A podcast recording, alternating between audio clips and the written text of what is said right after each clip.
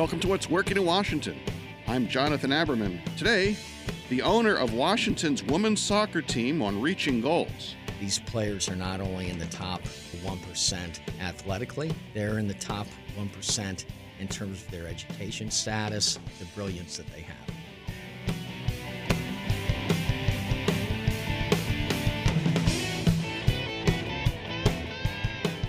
There's a new game in town, or if not a new game, one that is both positive and poised for real growth in our community. That's women professional soccer, and specifically the Washington Spirit, our hometown team in the National Women's Soccer League. Serial entrepreneur Steve Baldwin, who's here in the studio with us, recently purchased the Spirit, and he has big plans for this franchise and a strong passion for providing great sports entertainment and access to role models for our children. Is that a novel approach to sports? Well, maybe, but let's find out more. Steve, thanks for joining us. Thank you very much for having me today. Well, I must say, being an entrepreneur myself, how does a successful information technology entrepreneur, a, a, government contractor, become the owner of the Washington Spirit? I came to the game really through my daughter. My younger daughter is a player. Uh, she currently plays in Europe, and uh, I saw the impact that the game had on her in, in making really positive uh, impacts in her life. My, my daughter's seen the world through the game. She has gotten a great education through the game. So when the opportunity arose to take over the Spirit at the beginning of 2019, I took it. Your daughter played club sports while she was in school, though. She wasn't a professional athlete. Well, she, yes. So she played here uh, in D.C. Uh, locally for the Braddock Road Youth Club and uh, then she spent uh, a few years at the University of Tennessee. She almost went pro out of high school, and then she, the coach uh, over in France, left, and so she decided to go to school. Spent three years at Tennessee, and then decided to leave school early to go pro. And she's been over in uh, Europe for now three years. The interplay between having a professional league and kids' sports there, there seems to be a very strong vertical integration aspect. What do you think it is about having a professional league that's important for people who are playing sports as as children and young adults?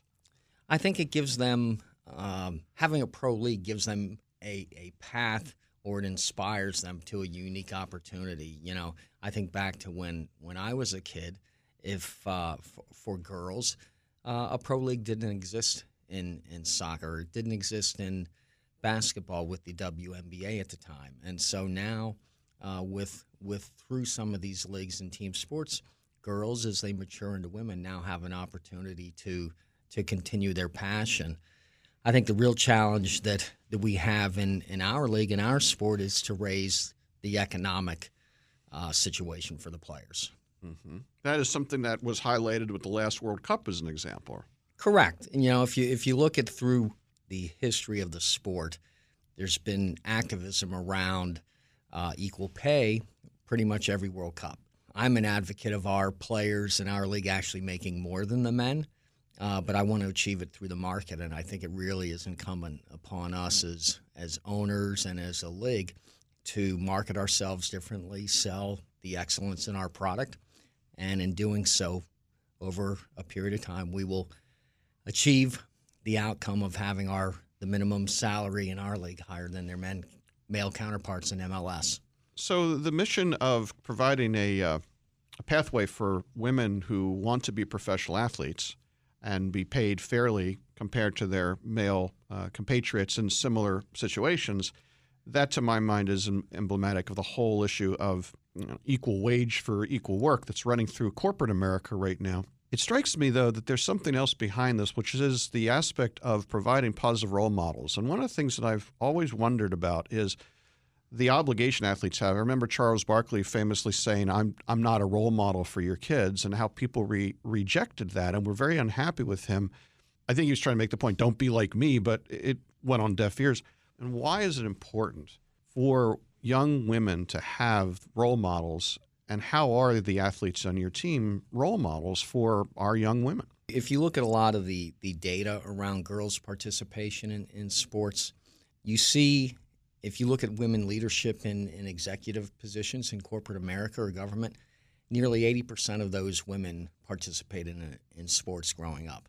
And so you can establish a direct link between participating in sports, the lessons you learn from sports, the the ability to uh, deal with adversity, learning how to fail and, and, and overcoming those things. I think are lessons that, that girls get through that participation, and it helps them as, as they mature into women and, and pursue their careers. I think our players feel that responsibility as, as, as role models. And what is nice about our players is that aspect is really wired into their DNA. If you look at the players in our sport and in our league, how they interact with kids, it's completely different than what you see with their male counterparts. Our players routinely line the field after a game, uh, spending an hour or so signing autographs, doing selfies, and you see the entire team doing it. You see these kids uh, lining lining the field. The the thing that's been interesting in in my year of doing this now is the number of boys that are actually attending our games, wearing our players' jerseys as well. So I think we've we're starting to see that transformation of of kids and how kids view uh, women's sports and their interest in them, and uh, our players do feel that responsibility as as role models and things they do on and off the field to to help inspire these girls as they as they mature. A few weeks ago, you and I had a chance to talk some about some of your players, and I must say one of the things I was struck by was how accomplished they are. Yeah, it's uh, they sure are. You know, our club has five graduates from Stanford, and um, we've also had players with Georgetown, Virginia, uh, North Carolina, Wake Forest. You know, some of the best schools in in the country, and the the the women in our in our club ha- are very accomplished in the majors that they have business, engineering, computer science, things like that. And, uh, uh, you know, I, I, like to say that I have the best collection of uh, well educated athletes on the planet. So these players are not only in the top, you know, 1% athletically, they're in the top, you know, 1% in terms of their education status, the brilliance that they have. I lived overseas for a while when I was younger, and soccer which they call football, is of immense popularity over in Europe and around the world. Here, it's not captured that level of mind share. Why do you think it is that, that soccer is not as important in the American sports mind as what our foreign friends call American football, for example? Yeah, I mean, I think it's I think it's the part of it is tradition and, and history that you know is is really uh, from a soccer perspective, maybe only has a, one generation here in, in our country. I think the demographic changes that are taking place are are changing that. I think what's unique about our league uh, for the uh, in the NWSL is we are the only professional league in this country that can say it is the best in the world.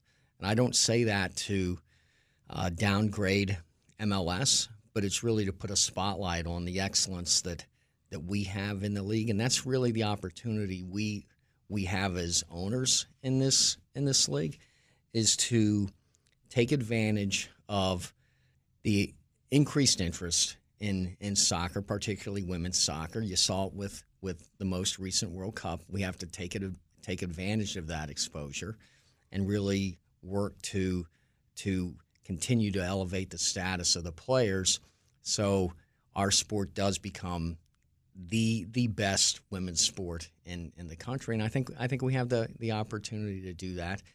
And a big part of it is just more and more exposure. Uh, I think the other thing that you have that kind of holds our our sport and, and women's sports in general back is a a lack of corporate uh, partnerships in it. You know, basically one percent of marketing dollars in corporate America goes to that they spend on sports goes to women's sports. Imagine the difference if just 20% of those dollars came into into women's sports. What that would do uh, socially in terms of elevating the status of the players, inspiring more girls, uh, inspiring more kids. Because as I mentioned, the boys are are taking a much uh, greater interest in in our sport and our game and I think that combination will will raise raise the status of the of soccer in general in the country. I know you're spending a lot of time right now building corporate sponsorships. That's you know your background. You understand how to do that, and I'm I'm going to watch it with great interest. I, frankly, I think you're going to be successful. I don't see you failing. Yeah, as an entrepreneur, I just I feel that, uh, and and I'm very excited about this. I think I before I let you go, let's make sure people want to come to a game. How they how they get tickets? Okay, so we uh, uh, we in 2020 we will play at three venues. We will have four matches at our longstanding home at the Maryland Soccerplex in Germantown. We will play four games at Segra Field in Loudoun County. It's a new stadium that DC United constructed uh, for their Division Two men's team, about a 5,000 seat facility, and then we will have four games, including our league opener and season opener at, at Audi Field this wow. year. That's cool. Twenty thousand yeah. seats to fill. Twenty thousand no there. well, we you know we played two games la- there last year. The first one was a sellout.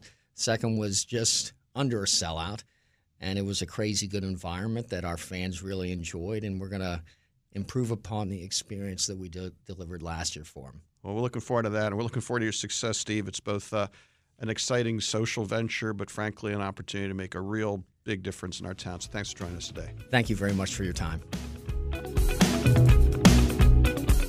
Our executive producer is Tracy Madigan, and our web writer is B. Aldrich. Music provided by two local bands, the Sunbathers and my own band, Two Car Living Room. Thanks to Acuity. Acuity is a leading technology innovator solving big data analytics problems. Check them out today and discover the power of Acuity. If you have a story idea, don't forget to tweet us at What's Working DC. I'm Jonathan Aberman. Thanks for joining us.